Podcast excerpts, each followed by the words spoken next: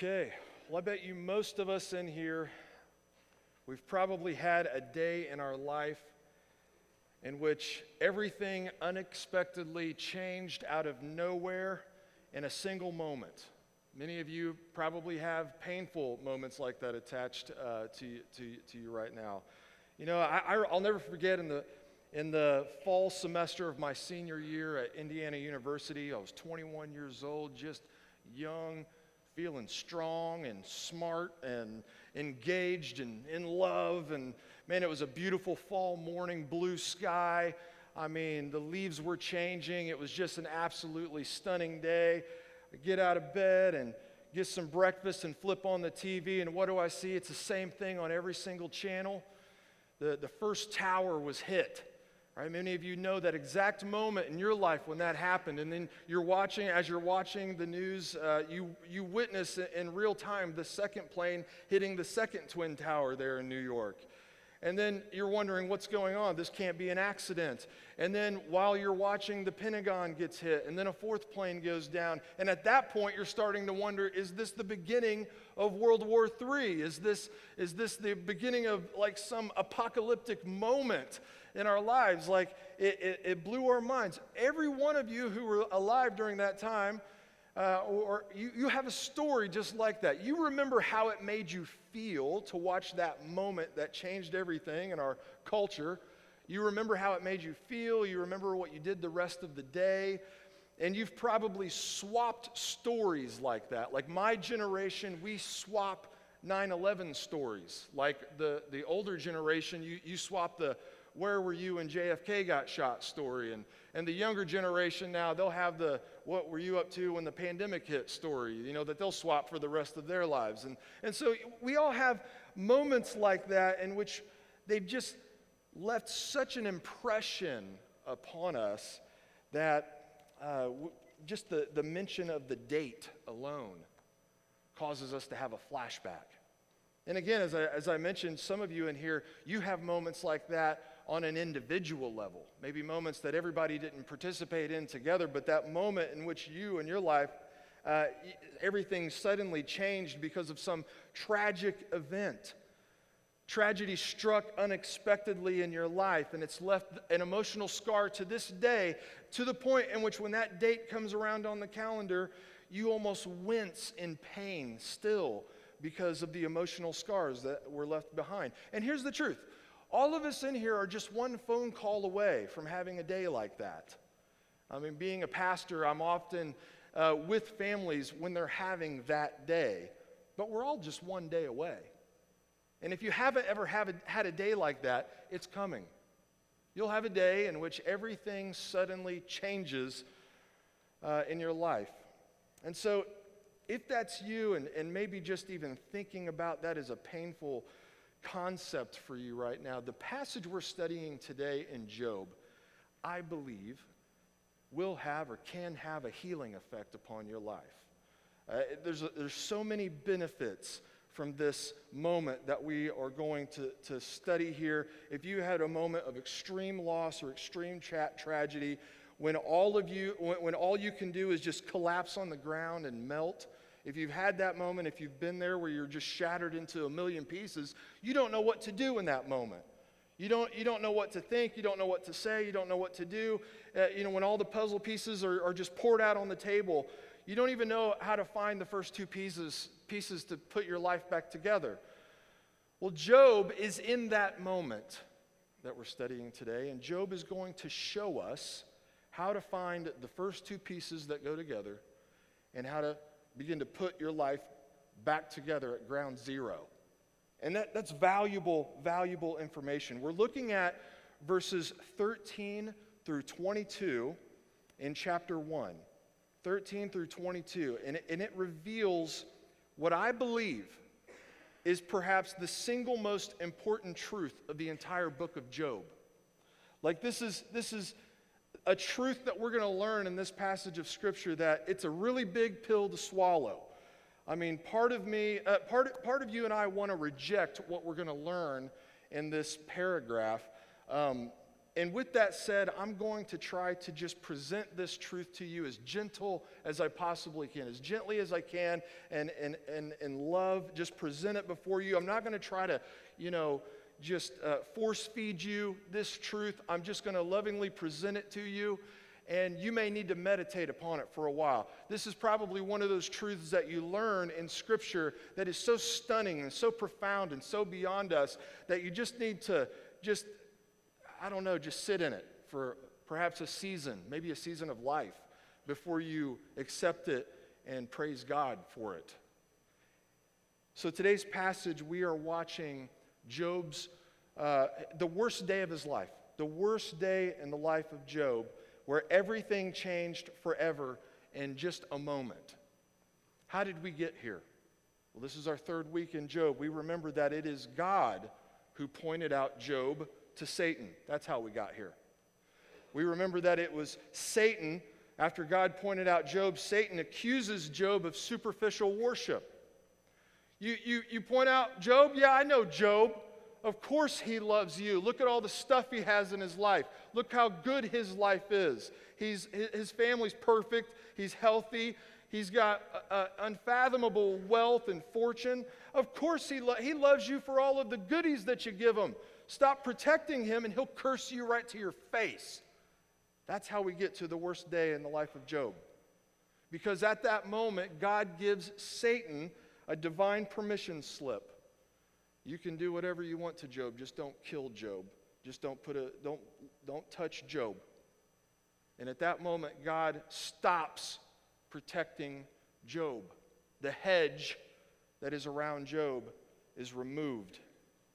And Satan doesn't waste any time getting to work. We remember where we left Job the last time we saw him.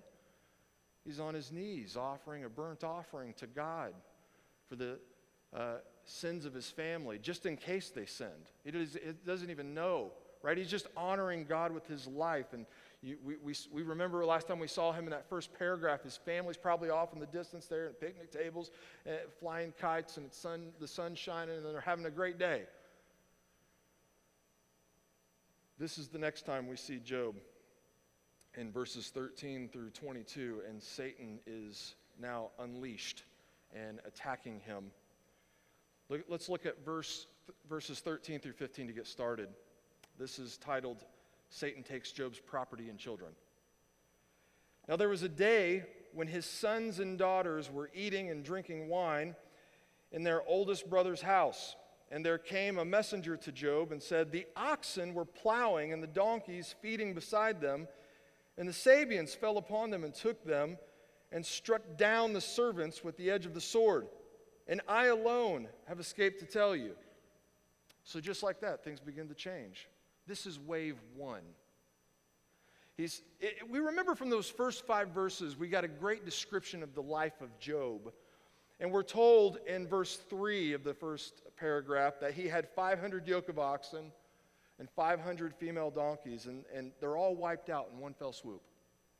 Those Sabeans just came and, and took them. The Sabeans would have been from like southern Arabia. They, they stole them and they killed the servants that were, you know, looking after that livestock, all except one. And you'll notice as we look at these waves of destruction from Satan, there's always one servant left.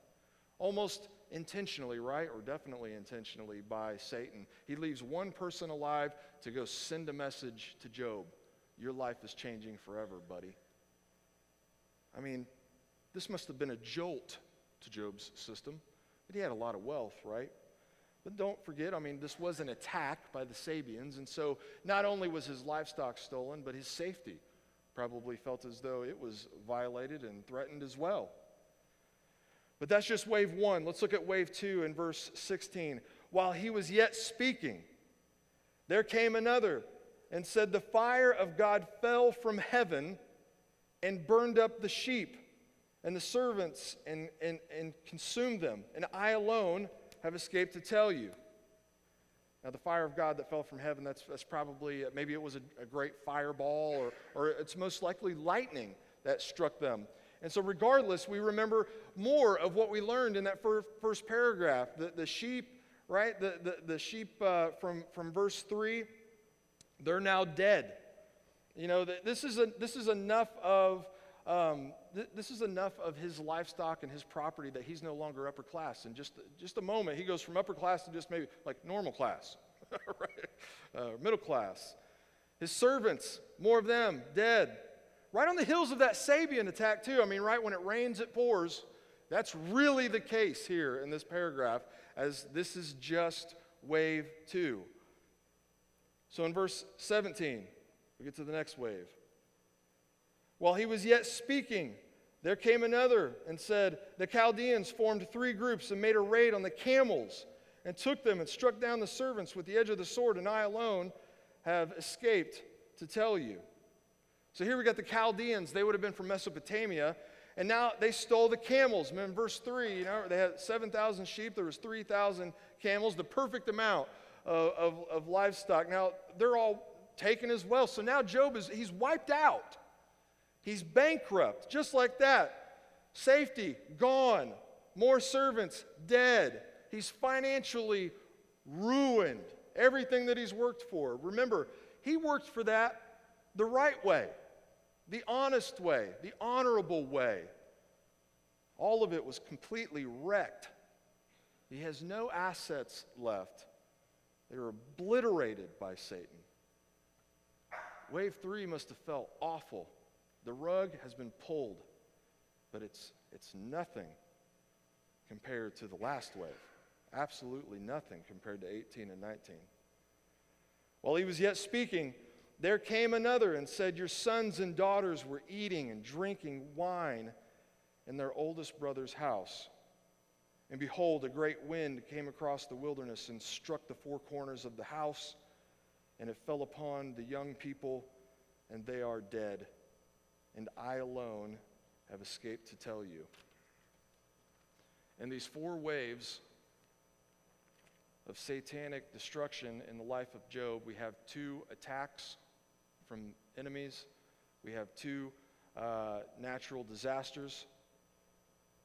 I mean, seven sons and three daughters, the perfect family's gone. Who cares about your assets at this, right, uh, at this point, right? I mean, Job's only human. How can, he, how can he even stand to bear the weight of this? I mean, you can always get more stuff, right? When I just think about putting myself in the shoes of Job in this moment, like that would have been a, a major bummer, losing all your assets and, and everything. But I mean, take my stuff, take all of it, take my bank accounts, whatever you need, take it. Don't mess with my sons, don't mess with my family. Don't hurt them. But all of this is gone. It's gone. And it would all be so much easier to accept if he had done something to deserve it. I mean, it, you almost wish at this point there was something in that first paragraph that we missed. Something negative about Job. Something about how he, you know, was doing something behind the curtain that was immoral or or something that he could have done to just deserved even a little bit of this. We wish that was there, but it's not. You know, I remember, uh, oh, oh, man, it's over a decade ago now. I was doing prison ministry with Randy, and, and we were up in uh, Caldwell at the prison there. And I remember distinctly having a, a conversation with an inmate there that, w- that wanted to pray with a pastor. And I remember him coming to me in tears. He was completely devastated uh, as to wh- where his life had ended up. And he, and he says to me, like, just help me, I'm lost. I just need somebody to pray with. And I said, sure, I'll, I'll pray with you. And, I, and I, I, I start listening to him, and he just said, man, I, I've lost my wife. I've lost my kids. They hate me. I've lost my home. I've lost every dollar to my name. He's, and I, I, remember the way he phrased it. He said, I don't even own this shirt that I'm wearing right now. It's not even mine. I, I don't even own it. I have nothing. And, and I was like, oh, oh, okay, man, you know, let's, let's pray about that. But the next thing he says is, you know, but I have nobody to blame but myself. And I was like, well, go on. You know, he, he says, well, you know, I was, I was unfaithful to my wife. I neglected my kids, and I embezzled over a million dollars, and that's how I ended up here. I, I squandered my entire life, and that's why I have nothing. And so, you know, when I think of, you know, in my, in my mind, I'm like, yeah, okay, you're right where you deserve to be, buddy. You know, it's easier to cope with, it's easier to accept where he had ended up in life as we're praying together, the path to, to healing or the path to coping with his lot in life was really simple. You need to repent. You need to, you need to confess your sins and repent. You need to, to pray through this. You've messed up. And so the, it, you brought all of this calamity upon yourself. It was a pitiful thing to witness and to hear him describe, but it was really easy to accept because he brought it on himself. But we don't get anything like that in the book of Job. We don't get any description like that about Job's life that, that he would deserve any of this whatsoever. There's one part of that first paragraph, you know, everything else has been burned up and destroyed, but one thing in that first paragraph, in those first five verses, and that is that Job was blameless and upright and one who feared God and turned away from evil. He wasn't the type of guy that deserved this. He wasn't the type of guy that lived his life in a way that would bring calamity and destruction upon himself. But it's the cards he was dealt. It was happening to him anyway. Job's life was just broken into pieces, it was shattered, it was destroyed in a way that it would never be put back together again. Ever. Everything in verses 1 through 5, except his blamelessness and uprightness, everything's demolished. There's no undoing what has happened to Job. So, how will Job respond? And better yet, how do you think you would respond? Or maybe how have you respond, responded in moments like that in your life? Well, verses 20 through 22, man, this is it. This is the wisdom of Job. If you come to the book of Job and you're trying to obtain the, the wisdom that is there, like I want to I want to think like Job, I want to live like Job, I want to I want to gain from Job what Job has to offer. Verses 20 through 22, I think is some of the most stunning verses in the entire book. If you want you want the wisdom of Job, here it is. This is the best of Job. Verses 20 through 22.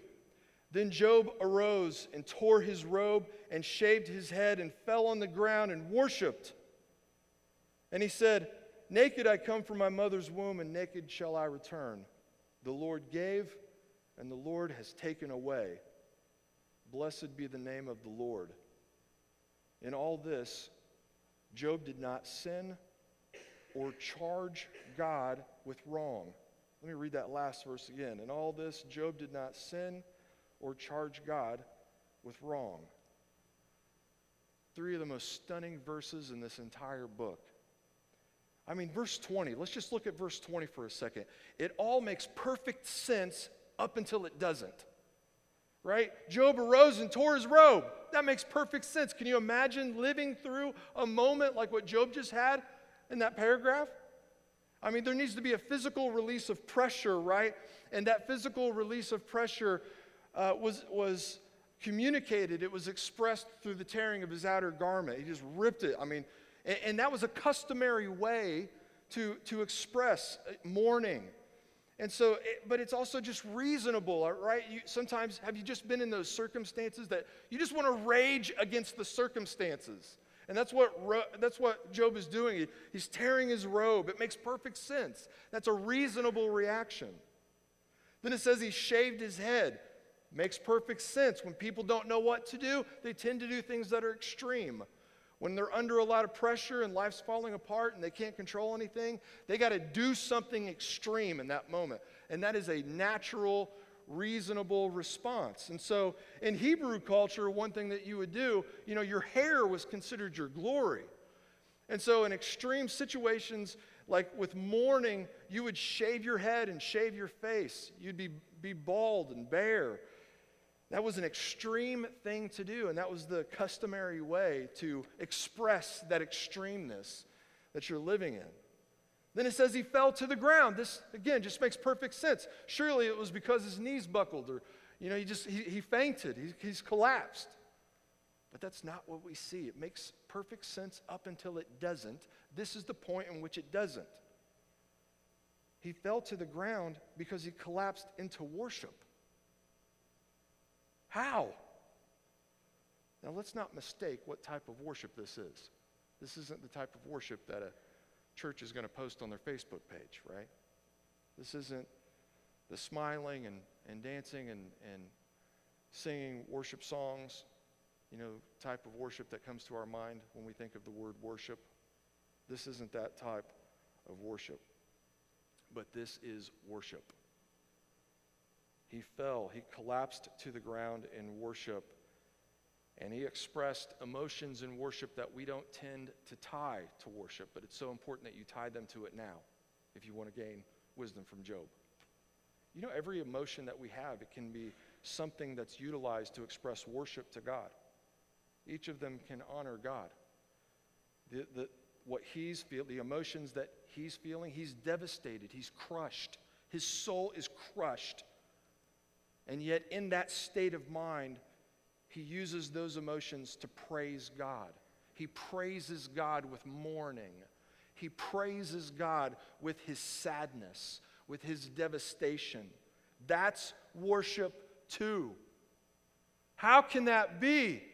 How is that worship? Teach us, Job. Well, he does teach us. Verse 21, it stuns us because it shows us what this kind of worship looks like, what it sounds like. This is the broken exaltation of God. How can, how can heartbreak, how can heartbreak be expressed in worship?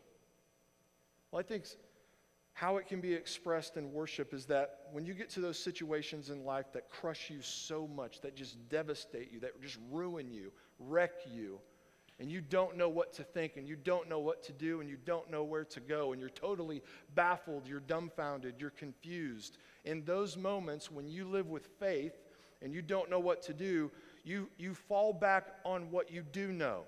You fall back on those fundamental truths that have been ingrained in your mind that is your faith. And so here are the truths that he fell back on. They're really, really simple. Naked I came from my mother's womb, and naked shall I return.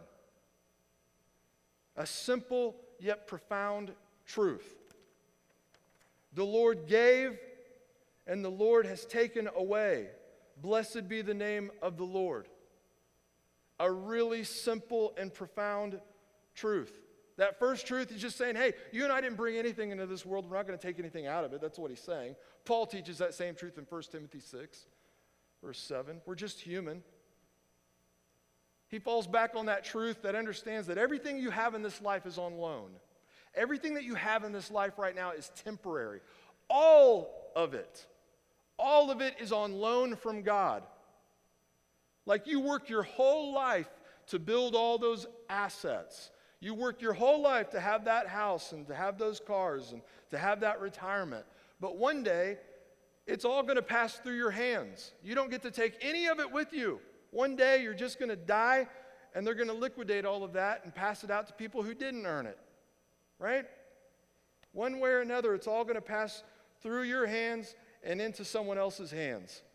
Someone who didn't work their whole life for it. You don't get to take a penny with you. You don't get to even take the shirt on your back. Nothing. Everything is temporary. Even your family is temporary. Isn't that shocking to think of? But you know it's true. Even your family life is temporary. You think about, like, you know, the season of life that I'm in with, uh, th- oh, well, Reese will be a teenager this year. Well, I'm going to have three teenage boys, and some of you, you've already been through that phase of life. And what do you tell people like me? It goes by fast. You better enjoy it right? It's temporary, it's here, and then it won't be here, and it's going to be gone. You're going to wish it was back. You're complaining about cleaning up all that mess right now, but you're going to wish it was there later in life, right? Because you're going to miss it. But it's all temporary, right? We raise our kids, we nurture them, we love them, we discipline them, and then we, we release them into the wild, right? And, and they start their own lives and do their own thing and they, they, do, they do everything that you did and, and then they have kids and they do that and, it, and rinse and repeat and this is it's all temporary all family life is temporary it goes through these different cycles and pretty soon generations will go by and you'll be dead and forgotten do, you, do any of you know your great great grandma or grandpa you might just know their name but you don't know anything about them right and pretty soon you'll just be that ancestor that no one knows anything about nothing in your life well, there's, there's nothing, no signs of you around. You're just gone. It's because it's all temporary. Your family is temporary. It's all on loan. Even your marriage, that's the one that really gets me. When Jesus teaches that even marriage is temporary, and when we get to heaven, we're not even, there's no marriage there. Like, what? That's like a major record scratch moment for me when I'm reading in Scripture that even that is on loan from God and temporary. Everything. Everything in this world that we experience is on loan from Him who owns everything, and He can give whatever He wants, and He can take away whatever He wants because He owns it all. Your life, your kids, your assets, everything, your home. And Job, in his humble wisdom, he just falls back on this truth that he knows, this fundamental truth God owns all things. He gave me this incredible life that I got to enjoy for a while. He didn't have to give any of it to me. He blessed me with it. He gave me this incredible family. But it, it all had an expiration date. It was all temporary. I got to enjoy it for years. He didn't have to give me any of it. I didn't have to have a single iota of it, but He let me have it and He loaned it to me for a season of time, and now that season of time is done. It's over. How could I complain to the sovereign Creator about the gifts that He loaned me in this life? Blessed be the name of the Lord. That's what heartbroken exaltation of God looks and sounds like. It's, it's about as genuine as worship can get. And it's, it's devastating, but it's worship. I mean, it, when you think about the heartbroken exaltation of God that you're reading about here in Job, it, is that something that you even think you're capable of? It's, it's scary for me to think about. Could I, could I do that? I don't know that I could. And if, and if not, why can't? Why couldn't I? I don't, I don't know, there, because there's so many things I, I just don't know if I want to believe about God. I would have to believe certain things about God in order to have that response in my life, right? When, when, when life wrings you out, whatever's inside is what comes out. I'm not sure if I got wrung out like Job like that, if this is what would pour out of me. It's scary to think about. I mean, what, what would ring out of me in, in, in moments like this? Like, I'd probably be spending my time and my energy cursing the Sabeans, cursing the Chaldeans, whining about my lot in life. Like, are you kidding me? Is this going to happen? Is, is all of this going to happen in the same day? I, I think I would collapse in complaining, not collapse in worship. Why? And then I have to ask myself if I would have such a different response, I have to wonder am I even worshiping the same God that Job worships? Because you have to believe the right things about God in order to be wrung out like that. You know, a lot of people, they reject God for the wrong reasons and they accept God for the wrong reasons. And we always have to ask ourselves, am I one of those people that does it for the wrong reasons? I mean, a lot of people reject God because they think he's this Zeus like figure in the heavens with lightning bolts, just hoping that you screw up so he can zap you and he's just always waving his finger at you and he's disappointed in you and he can't believe you are the way that you are. And so they don't have any time for that, so they're going to reject God. And then you have a lot of people who accept God for a lot of reasons that aren't true. They, they accept God because they believe He's this big, fat, happy Santa that just wants to fill your stocking with goodies all year long. And, and He knows you're good. And, and even if you do a little bad, He'll overlook it. You'll worry, your stocking's still going to get full. And they accept God for the, the wrong reasons. Both of them are wrong. And so thankfully, we have the Word of God to sort through our own minds and examine our hearts to see am I even worshiping the God of the Bible? If I'm so sure that I wouldn't respond like this, maybe I need to check in myself and see if I'm even believing the same things that Job believes about God. He certainly believes this one truth, and a lot of Christians deny it and don't want to accept it. And it's that God ordains all things. He ordains all things, all circumstances in life. Every last one of them pass through his hands. The sovereign creator of the universe is the ruler of all situations, all events, all circumstances. If God wants something to happen, it's going to happen. Anything else that happens, He has the power to stop it. And so, if He didn't stop it, He's allowed it to happen, He's ordained it. And so, therefore, He ordains all things. All things come to pass because of God, ultimately. Do you believe that about God? That's the God of the Bible. There's a lot of reasons I'm tempted to reject that truth about God. That's not one of those truths about God that I'm really eager to jump on board with real quick. Oh, hey, yeah, great. Thanks, Bible. I'll move on with my life now. God ordains all things. No, that's, that's a truth about God that you learn that you're like, hang on a minute. All things, I can think of a lot of bad things that you're telling me God allowed and He ordained it, He ordered it in the sense that He could have stopped it and He didn't, but He, he permitted it to happen anyway. You're telling me that He ordains all circumstances. There's a lot of really bad circumstances happening right now while we are in church. You're telling me God ordained it? Ugh, that's a tough truth. That's, again, it's not a truth that you can be presented. And, and, and you can't just force feed someone that truth. And so I'm not trying to do that today. I'm not trying to just make you believe this truth that I really want you to believe. I'm just presenting this truth that is clearly in Scripture and, and, allowing you to just meditate upon it for just a moment. Maybe you've never even contemplated that concept. Well, I've comp- contemplated a lot, and I've had a lot of really hard, I, have had a hard time about it. You know, I've had a hard time with it. But here's what helps me get on board with it, because not everything I read in the Bible is like something I'm really excited about, okay? But I sit under the authority of the Bible, and this is what informs my faith. Here's what's helped me to accept the fact that God ordains all things. Contemplate the alternatives. Contemplate the alternatives. If He doesn't ordain all things, if all things don't pass through His hands, would you rather believe that? I mean, would you prefer that everything is just, a, is just up to fate? What does that even mean? like fate from who or from what? That's just something we like to say to feel better. That doesn't mean anything when you really press that, when you really think about that. Well, it's just fate, man. It was fate. That doesn't mean anything. That means absolutely nothing. Would you prefer to believe that? Would you prefer to believe that everything in life just boils down to chance? It's just a roll of the dice? Uh, maybe God's going to win in the end. Maybe not. Maybe Satan will. Do you really want to believe that God really wanted to stop Satan from hurting Job like this, but he just couldn't?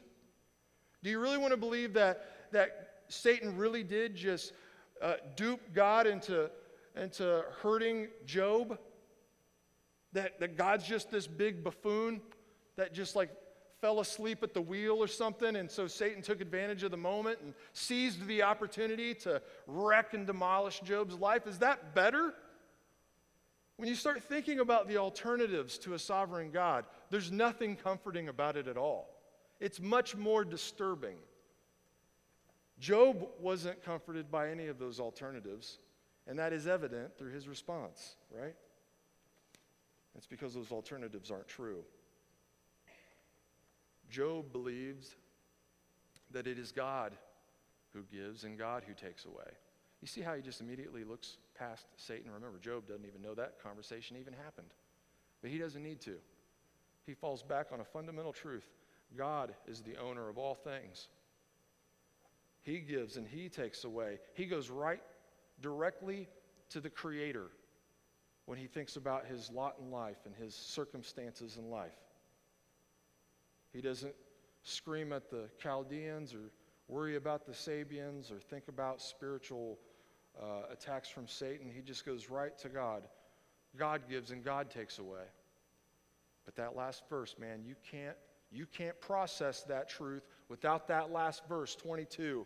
It's the way that he did it. It's the way that he credited God with all of this calamity that is the wisdom of Job. Job, he, he, doesn't, he doesn't credit God in a God's not fair type of way. He credits God in a Job did not sin or charge God with wrong kind of way. That's what fearing God is in the Bible. Trusting God's bigger plan for all things, and all things pass, pass through his hands. You know, we love to run to verses whenever life confuses us or, or we experience calamity in this world. We run to verses like 8, Romans 8 28 that says, and we know that for those who love God, all things will work together for good for those who are called according to his purpose. That is a famous verse, but it sure doesn't make any sense whatsoever if you don't believe that God ordains all things. All things work together for good? How? Who is working them together for good? Who is working together all of these things together for good? Well, it's God because He ordains all things. All good, all bad, all of it. He's, he's sovereign over it. And so, you may not like this truth, but I really, really don't like the alternatives. Of all of the options, God ordaining all things is the most comforting truth. And it's the truth that the Bible teaches.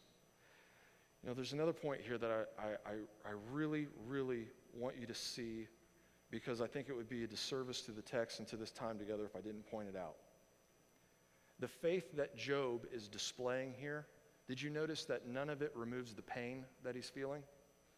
The faith that he exercises in this moment, none of it removes the agony or the turmoil or, or, the, or the destruction that just took place in his life. A lot of times we, we want to run to the book of Job in bad times in our life because we want the pain to go away.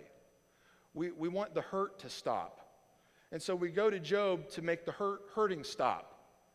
But what we see here is the type of wisdom that Job has and the type of faith that he has. It doesn't make the pain and suffering and agony go away like that. He doesn't just like collapse in worship and in broken heart uh, uh and the broken exaltation of God on the ground and, and then like just pop up and go along on his merry way and, well, okay, uh, uh, everything's better now because I have faith. That's not what's happening. And that's not how it works. So, I mean, if you're, if you're going to the book of Job to make the pain stop like that, that's not how this truth works in your life. Job's heart was still broken in this moment. He had faith there and he had truth, but he had just the first couple of piece, puzzle pieces together. And it kept his faith intact. But his life was still shattered. He didn't worship away the frustra- frustration and the agony that was there. And that's the lesson that Job wants to teach us. That is a complicated lesson. We learn that truth really quick right here in the first chapter of Job. But if it's confusing to you, if it's too much for you, it, it gets fleshed out in these conversations that are ahead of us between Job and his friends. And it needs to be fleshed out because if you're like me, you're presented with that truth and you're just like, well, hang on a second. I got questions. I don't know if I can, I, don't know if I'm ready to swallow that pill. Well, we got a lot more to cover in the book of Job, but here's the wisdom of Job in a nutshell. And this is the truth that I want you to walk away with today. When Job began this day, the worst day in his life, he started that day with everything. He had everything, and he had God. What a joy it was to look at Job on this day. But by the end of the worst day of his life, he had nothing everything was lost, except he still had God, which means that Job actually still has everything. That's the wisdom of Job. Let's pray.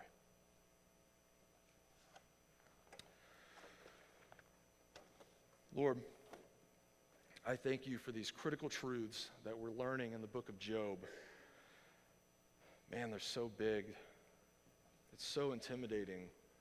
But Lord, I thank you that you share them with us because this life is intimidating and this life is confusing. And Lord, you give us big, long, complicated answers because we live in this complicated, frustrating world. And again, Lord, I thank you for having a, a group of believers to be learning these truths alongside, that we can contemplate them together that if we struggle to get on board with the truth, Lord, we have a group of people that will struggle along with us. But Lord, ultimately, we want to honor you and we want to believe the things about you that you teach us through your word. So, Lord, help us to conform to your word and to, to know you and so that we can know who we are in relationship to you so that we can worship you rightly. In the good days and the bad days, with the fun emotions and with the not so fun emotions in life. May all of this go to your glory. In Jesus' name we pray. Amen.